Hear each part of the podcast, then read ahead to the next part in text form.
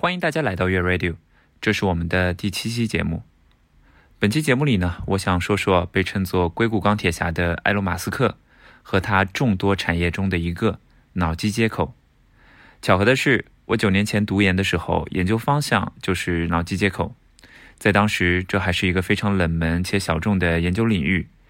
毕业以后呢，我就进入了汽车行业。后来随着特斯拉的壮大，我们整个行业都掀起了智能化和电动化的浪潮。特斯拉只是斜杠青年埃隆·马斯克的众多产业之一。在能源领域，马斯克一直致力于让人类摆脱对化石能源的依赖。特斯拉汽车虽然有着零排放，但传统发电过程中依然产生着巨大的污染。因此，特斯拉在二零一六年收购了 Solar City， 后者是一家专门生产家用光伏发电的公司。利用太阳能发电能够解决发电污染的问题，新能源汽车才能够形成环保闭环。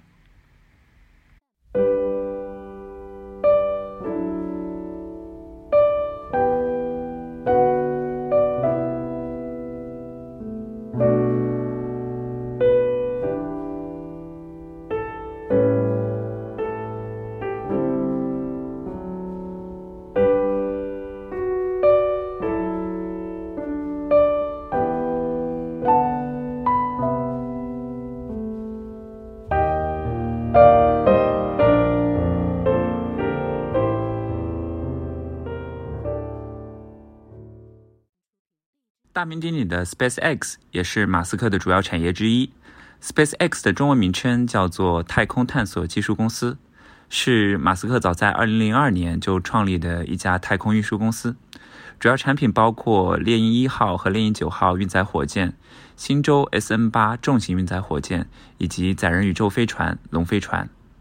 SpaceX 的厉害之处在于呢，它的运载火箭是可以回落原地的，这样火箭呢就能够重复利用。尽管它的火箭回收技术还不是很成熟，但每次看到 SpaceX 火箭成功回收的场景呢，都让人觉得很超现实。二零一八年 SpaceX 的猎鹰九号将一辆特斯拉的 Roadster 跑车送入太空，这辆红色的跑车呢，由一个假人宇航员 Starman 驾驶着，向着宇宙深处驶去。这辆车的中控大屏上显示着一句话 Don't panic， 不要害怕。这是著名科幻小说《银河系漫游指南》封面上的一句话，我本人的微信签名也在借用着这句话。当时马斯克在个人的 Instagram 账号上还发了一张图，显示这辆车的 P C B 电路板上印着另外一句话 Made on Earth by Humans， 由人类在地球上制造。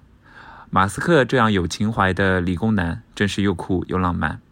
在两年多后的今天，这辆跑车仍旧在太空遨游，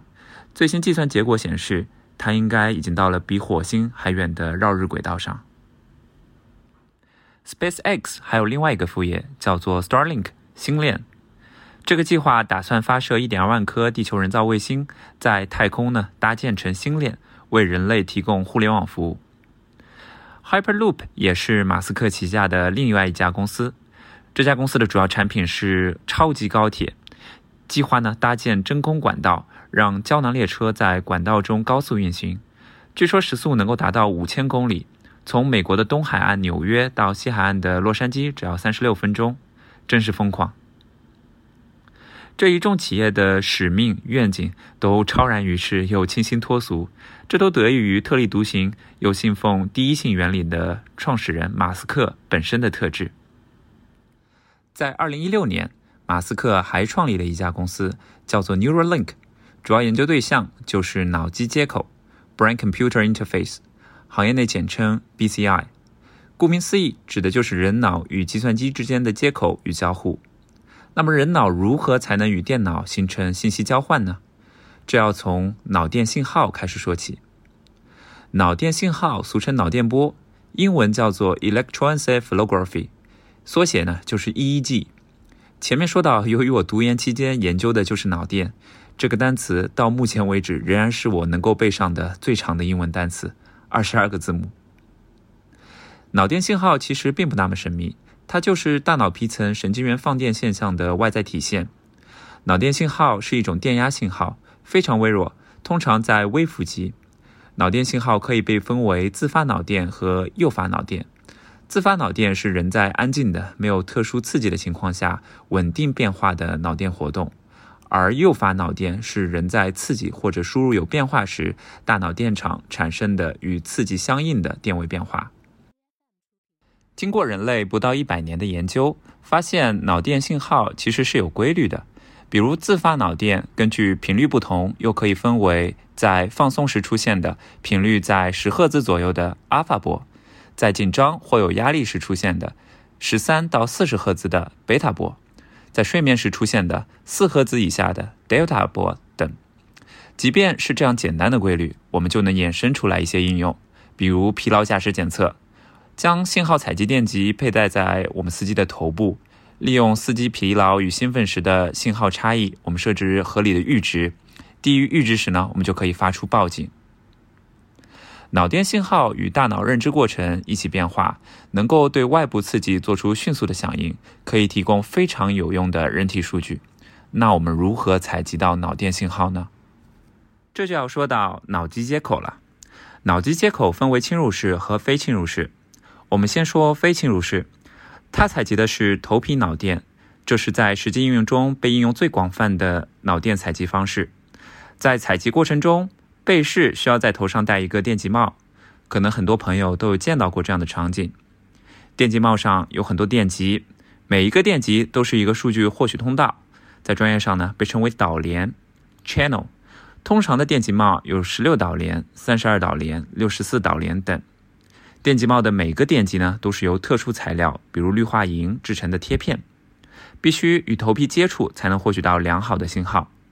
电极帽上的众多电极有一个特殊的电极叫做参考电极，其余电极与参考电极之间的电压差就是后期交由电脑进行数学分析的脑电信号。参考电极的原理是，电极帽电极在记录大脑皮层脑电的同时，肯定也记录了一些非脑电的生理电信号。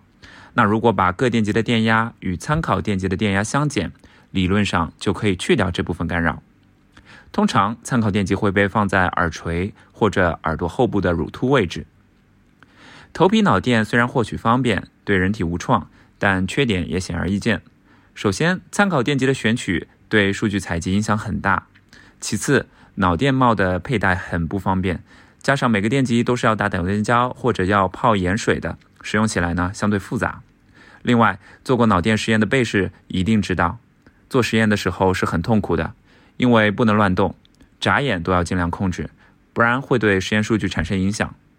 除此之外，采集电极毕竟和大脑皮层隔着颅骨和头皮，测量起来肯定不会做到很精确。而侵入式的脑机接口呢，则解决了很多非侵入式的问题，它采集的呢是颅内脑电，这也是马斯克的公司 Neuralink 正在探索的方向。 Neuralink 呢可以被直译为神经连接，它的脑电采集解决方案呢是将电极芯片植入到颅骨之内，从而更为直接的采集大脑皮层的电信号。这些信号呢通过无线传输发回电脑，电极芯片呢也可以进行无线充电。 Neuralink 甚至开发了一台机器人，可以自动的在头骨上钻孔，再将芯片植入到头骨内部，全自动的工作流程让它看上去就像一台缝纫机。二零二零年，马斯克在发布会现场展示了一头被植入 Neuralink 芯片的小猪，在软件应用中可以观察到小猪颅内脑电与四肢运动的关系。今年 Neuralink 呢更进一步，展示了一个小猴子通过意念打乒乓球游戏的视频。Neuralink 的科学家在小猴子的大脑里植入了芯片，来捕捉它大脑活动的信号，再把脑电信号转化成游戏里面的动作。这样子，小猴子的动动脑子呢，就可以打游戏了。那么，马斯克的 Neuralink 是否又是一家拥有超现实技术的公司呢？我的答案是否定的。其实，不管是溜猪还是猴子玩游戏，在学界内部呢，都不是啥新鲜事。很多学术界大牛呢都已经实现过同样的事情，比如杜克大学早在二零零三年就在猴子脑内植入芯片，让猴子通过意念来控制光标。国内的浙江大学呢也曾经在猴子的脑部植入过芯片，训练它通过脑电控制机械臂来抓取食物。清华大学也借助于头皮脑电开发过意念打字。就连我以前待过的名不见经传的小实验室也早就开发过意念控制虚拟跷跷板的小游戏。马斯克的 Neuralink 实际上并没有做出学术上革命性的突破，它的成果呢，只能算是工程上的胜利，是现有脑机接口技术上一个优秀的应用。只不过马斯克依靠自己的影响力，将脑机接口技术推荐给了普罗大众，将其一下子放在了科技最前沿的位置。脑机接口科学本身并没有被实际推动。基于脑机接口技术呢，的确可以做很多应用，想象空间也非常辽阔。比如早在二零零九年，市面上就出现过用意念控制小球漂浮的玩具，叫做 MindFlex。 需要注意的是， MindFlex 并不是用人类意念的力量让小球漂浮，而是工程上利用脑电信号的特征触发风机运作，继而吹动小球漂浮。这就像推动火箭发射的不是操作员按下发射按钮的力气，而是火箭的推进器。操作员按下按钮的动作只不过是一个 trigger。 我相信在将来，脑机接口技术呢，一定能帮助到很多人，比如说药物成瘾者啊、残障人士啊、渐冻症患者啊。我期待这项技术的成熟，也很期待这个领域出现独角兽公司。但脑机接口技术不是人类破解自己大脑的灵丹妙药，它更无法破解人的意识。我也私下以为，人的意识呢，或许就是科学技术能够触及到的边界。好，这期节目呢，我们就说到这里，感谢各位的收听，欢迎大家访问我们的网站 never eighty-four dot com， 在月 radio 板块下留言，也欢迎大家订阅我们的公众号，在微信中搜索 never eighty-four 就可以找到。网站和公众号里都可以找到这期节目的文稿加图片版。再次感谢各位的收听，我们下期节目再见。